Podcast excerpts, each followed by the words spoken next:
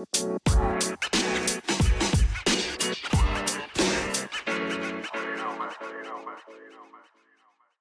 everyone, I'm your host Toko and this is my podcast Silvers for that. Thank you so much for listening. And as you can tell by the title, we're going to be talking about why the superhero moral compass is not from God and it's far from God rather.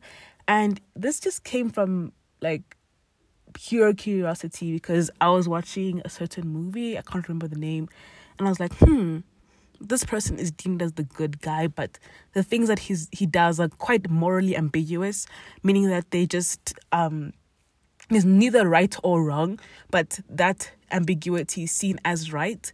And it's like, why is it acceptable for the superhero to be morally ambiguous and not the villain? And yeah, let's just, you know, dive right into it. And the Lord is so faithful to answer these questions that come from the Word. And that's the whole ethos of this podcast. So I'm going to be in Jeremiah 7. If I can just turn there. And I think when I read it, I was just like, dang, this is exactly what I was looking for. This is exactly what I was getting at. And I'm going to be reading from verse 21. Yeah. And it says, um, just the second part, which says, Take your burnt offerings and your other sacrifices and eat them yourselves. And it's basically like what I got from that, because in its context, um, this is talking about Judah's persistent idolatry. And, you know, in that like sentence or that part of the verse, it's almost as if God is saying, um, idolize you're basically idolizing yourself so you might as well offer these sacrifices to yourself. I'm like dang this is so true because sometimes most of the superheroes that we see and people that we deem as the good people kind of glorify themselves even if they're put into this humble role. Most of the time when we see like a lot of the avengers superheroes like i think one of the people who who um is blatantly like out there like yeah i am I am that guy is Tony Stark, and you know we kind of like oh okay he's kind of arrogant and like he's just the outward version of a lot of what other superheroes are, and sometimes we can be those superheroes ourselves. We can adopt that. I'm not just trying to talk about superheroes because not everybody is into that, but the message in itself, the umbrella topic, is let's not try and save the world you know and i'm think i think i'm talking from um Hosanna Wong, if I'm not mistaken, who was the author of the book How Not to Save the World. And she's talking about it in the context of, I think her book is in the context of um, letting the Holy Spirit and the, the Trinity in itself um, work through you and do the heavy lifting while you just um, faithfully obey. But I also want to take, tackle that in my own perspective and talking about it from a like, let's not idolize ourselves and think that just because we're Christian and we're saved, that we can't I mean, we, we, we can't experience arrogance or vanity. I think that's self idolatry, if I'm not mistaken. And we try as much as possible to save the world, and not even like in a oh the the burden is on me. Partly yes, but more so in a like oh I'm Christian, so I'm righteous, so I might as well just you know show these sinners how it's done. But we forget that you know Paul said all are sinners and have fallen short of the glory of God, and yeah, so that's just like the little synopsis of this podcast episode. I'm Gonna be like diving into that and just um kind of unpacking that and see where it takes see where this goes. And you know, I think sometimes I don't blame people for trying to you know save people because sometimes when you experience god i think not even sometimes most of the time when you experience god in a certain way you want that for other people i have felt that i'm like i want my classmates, the people around me, everyone to experience God in this way. And, you know, and like, let me actually step out and do that. But the problem is, because there's nothing wrong with that in itself, um, because Jesus said we must go out and make disciples of many nations. But the problem is, comes into play when we're doing it for our own selfish gain, for out of our selfish ambition, which is the direct, like, for the world that is described in Galatians 5, verse 22, if I'm not mistaken. And, you know, that's when, you know, we have people persecuting people in other communities. We have people shaming people for, the, for their beliefs and making them feel bad for what they do. And I'm just gonna say sometimes the church kind of fails other communities like the LGBTQIA plus community, even just these abortion rights, people just shame and come across as so condescending and, you know, judgmental that it really shies people away and then we wonder why people, non believers and worldly people are so sick of Christians. We wonder why, like, oh, why am I being persecuted? Sometimes, yes, we are direct enemies of the world when we're with God, but sometimes we need to understand why that's the case in some instances. Why do people have the feelings that they have towards Christians? I've been online and it's really like disheartening and like painful to see people like shame Christians. I'm like, ugh, I feel bad. And I read into it and I'm like, why do they why do they do why do they do what they do? Why don't they like Christians? And I see that the, that the church has failed them and I've seen that they have so much religious trauma and they have people constantly shaming them for their beliefs and where they are at life instead of meeting them where they are people are berating them and knocking them down and that can bring about a deep sense of hatred to general Christians. And I know it sounds really far fetched, but you know, one of the things that Jesus was was compassionate. And we also have to be compassionate towards people who may not even like us. And it's hard. It really is hard. And, you know, we have, we honestly have to do better as Christians and realize that as it says in Ephesians 6, verse 10 to 12, if I'm not mistaken, it says that we're not fighting with flesh and blood, we're fighting with evil powers and principalities of the unseen world. So that means that our enemies aren't people because those people are created by God. Yes, they're created by God, side note. They're created by God, but it doesn't mean that they'll be saved. But that means that they're still created by God. They're still in the image of God. So let's respect that image. Let's approach that image with kindness because technically that's a brother in Christ. That's somebody who is branded or made by God. And who are we to go about judging when we we too have been judged, you know? And I just have so much compassion for people out there and people who suffer so much because of angry or bigoted Christians. And just a bit of a side note in itself, like one of the things that I do a lot and I really like really encourage people to do so is like when we see a lot of worldly problems going down and it's being pointed at um, Christianity and all these things like the current climate of stuff and you know just the way where the world is going I really implore people to get in its context like get in the context of things before you speak I'm not saying don't consult God, consult God and also consult the problem and understand why people are upset. Because nobody wants to hear the Christian who's just going to say, oh yeah, you just love everyone, you know, it just comes across as ignorant and bigoted. And we're just going to further perpetuate the stereotype that Christians are just like bigoted and, you know, hateful and all these things. Just understand why people are in those in those feelings and having those feelings and read research understand cross reference cross reference it against scripture and understand why people are feeling the way that they do then you can give an opinion. That's just my opinion. That's just like from my understanding. Because when somebody comes to you, like, oh, how do you feel about this as a Christian? You don't want to be called off. You you want to be answering that from a from a from a place of lack of information. You don't want to be answering that from a from a bigoted bigoted perspective.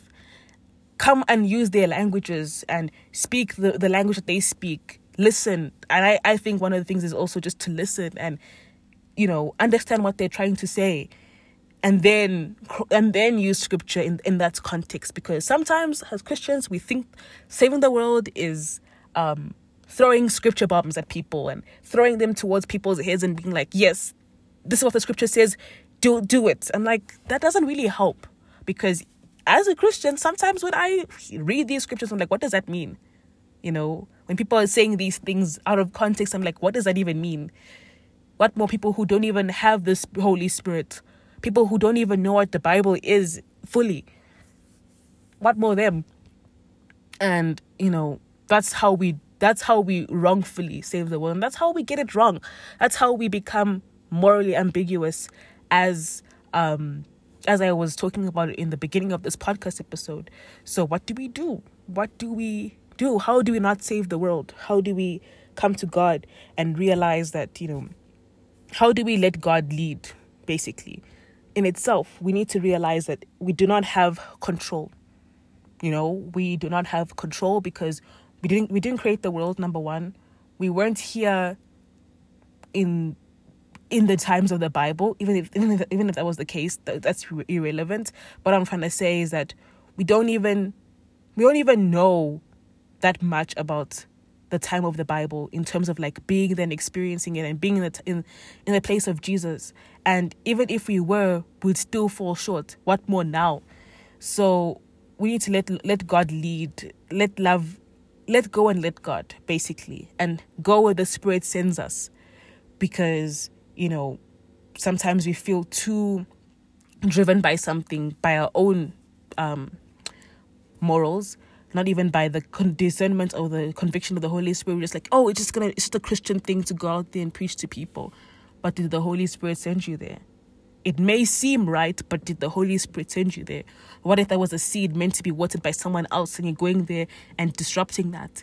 What if it's something that the Lord hasn't even prepared you for, but you feel as though, oh, I'm just going to do it because I'm a Christian. You know, I'm just supposed to minister to, lo- to lost souls.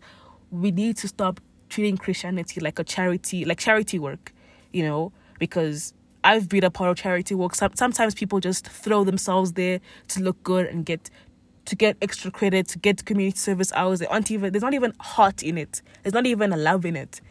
And surprise, surprise, Paul spoke about, oh, if I can speak all the language in the world, um, but I do not have love, I'll be a, a noisy gong.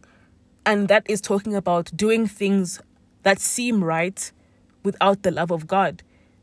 Trying to save the world without love is going to make you a noisy gong. People people see us Christians as noisy, noisy gongs, and that's how we get it wrong by saving the world. So essentially, we shouldn't even be saving the world. We should let Jesus save the world. And He already has. We know this. He saved the world by dying on the cross. God knew what He was doing. God is so in control that throughout Scripture, Jesus would cross reference and refer to scripture that happened a long time ago because of that that's just that's just even evidence of God's hand at work that's why it happened because it was highlighting God it was highlighting the plans that God put in place thousands of years ago before Jesus' time. I think I find it very that's my favorite part of the Bible when the when the Bible refers to itself or when Jesus is talking about scripture that already happened or an instance that already happened. It just highlights the power of God and how omnipresent and faithful he is to this world. Because God could have created another world. He could have but he's faithful to this world because he, that's his creation and he's God. So, what I'm trying to say is that Jesus already saved the world, so we don't have to go out and outdo ourselves and exhaust ourselves and try and do Christian things because essentially we'd be doing we'd be doing what people in the Old Testament did. We'll be legalistic, doing Christian or religious things to seem religious is that not what the is that, is that, is that not what the old people in the Old Testament did? And some, that's why it was so hard for them to be faithful because they were not doing it. Number one, with the heart the the unctioning of the Holy Spirit, and number two, which is more, which, which should be number one, is with love. You know, when we juxtapose the people of the Old Testament versus people after Jesus, totally different concepts.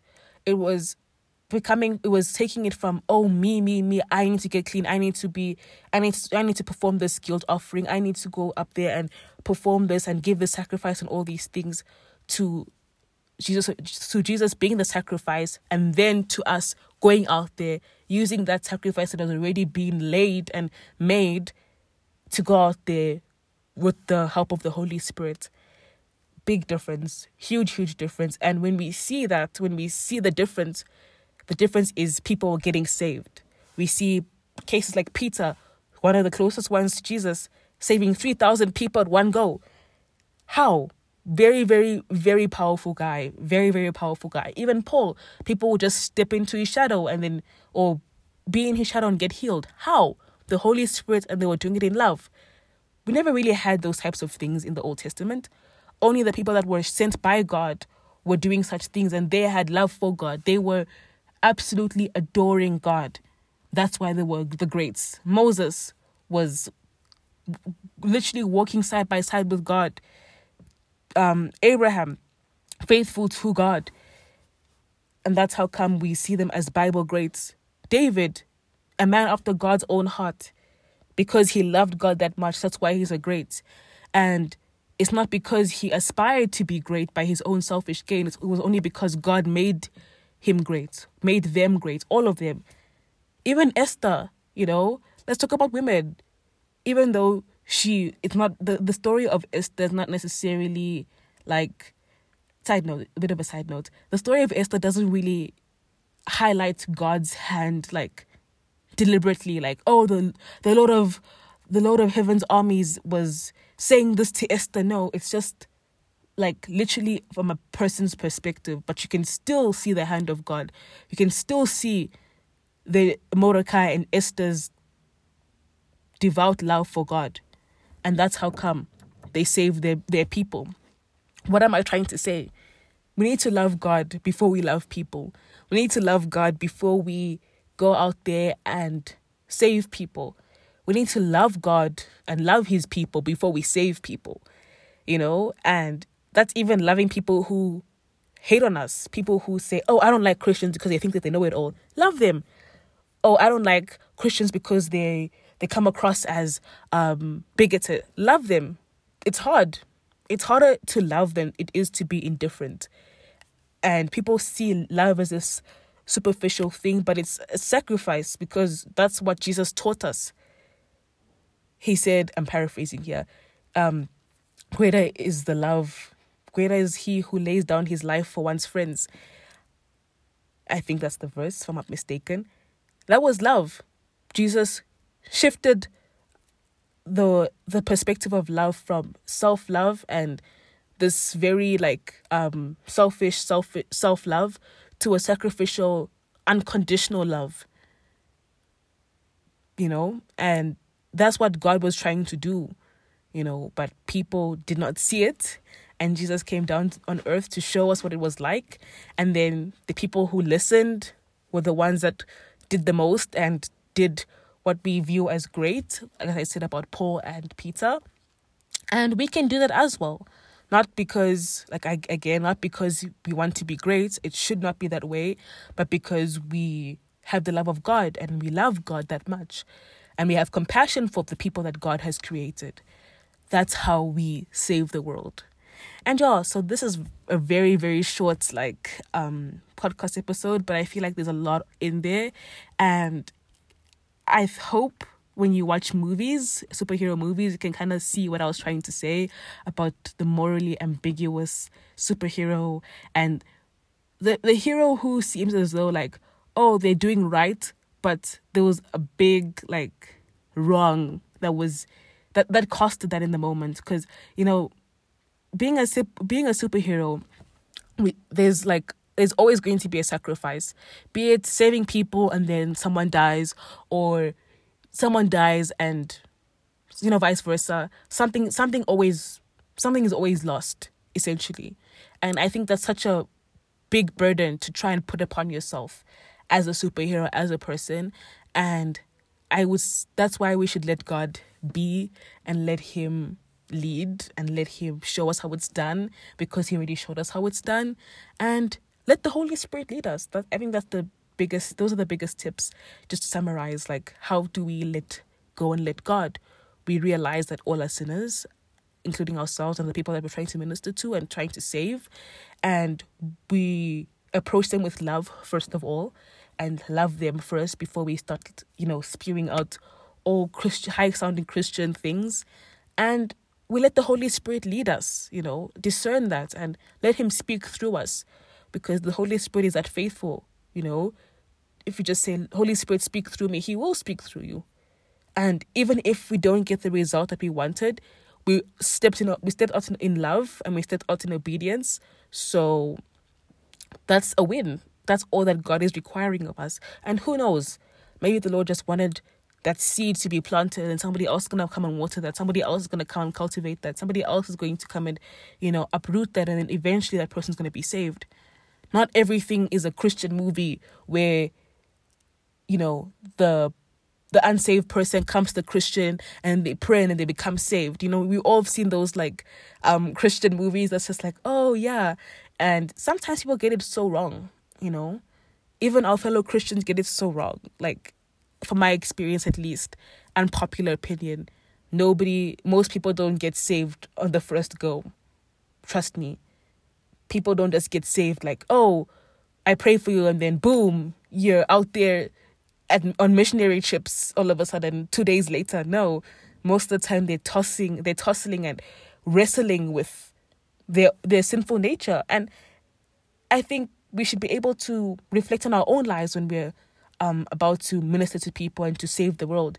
Because even from my own life, when I was becoming properly saved about almost two years ago, I wrestled. I was like, no, I don't want to give this up. I don't want to cut this out because Jesus said that the, road is very narrow. That means you're going to have to lose some stuff on the way to fit and keep going on that narrow road. Otherwise, you're going to fall.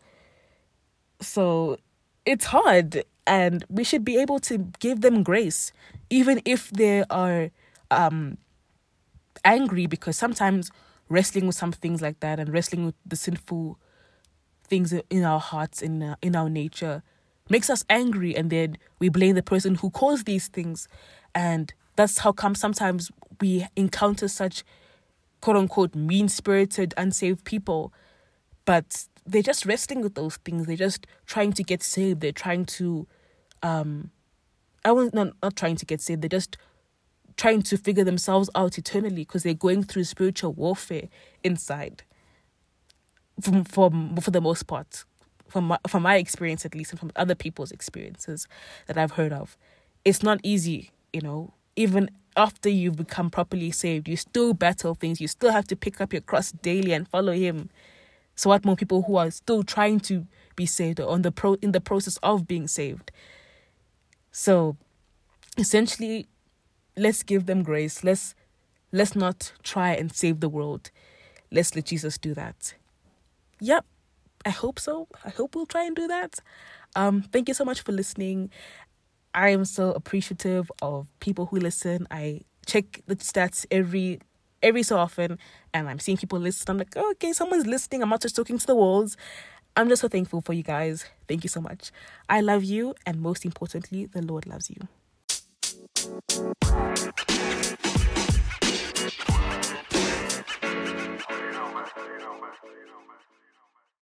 As you may or may not know, Christians are being persecuted in other countries on a daily basis. So I believe it's up to us Christians, fellow believers in Christ, to support them either financially or spiritually. So would you please, please, please click the link in my bio under persecuted Christians, support them financially and join me in prayer either five minutes, two minutes a day, just to pray for them and pray for their strength and their courage to continue worshiping God and to continue following Jesus. Thank you.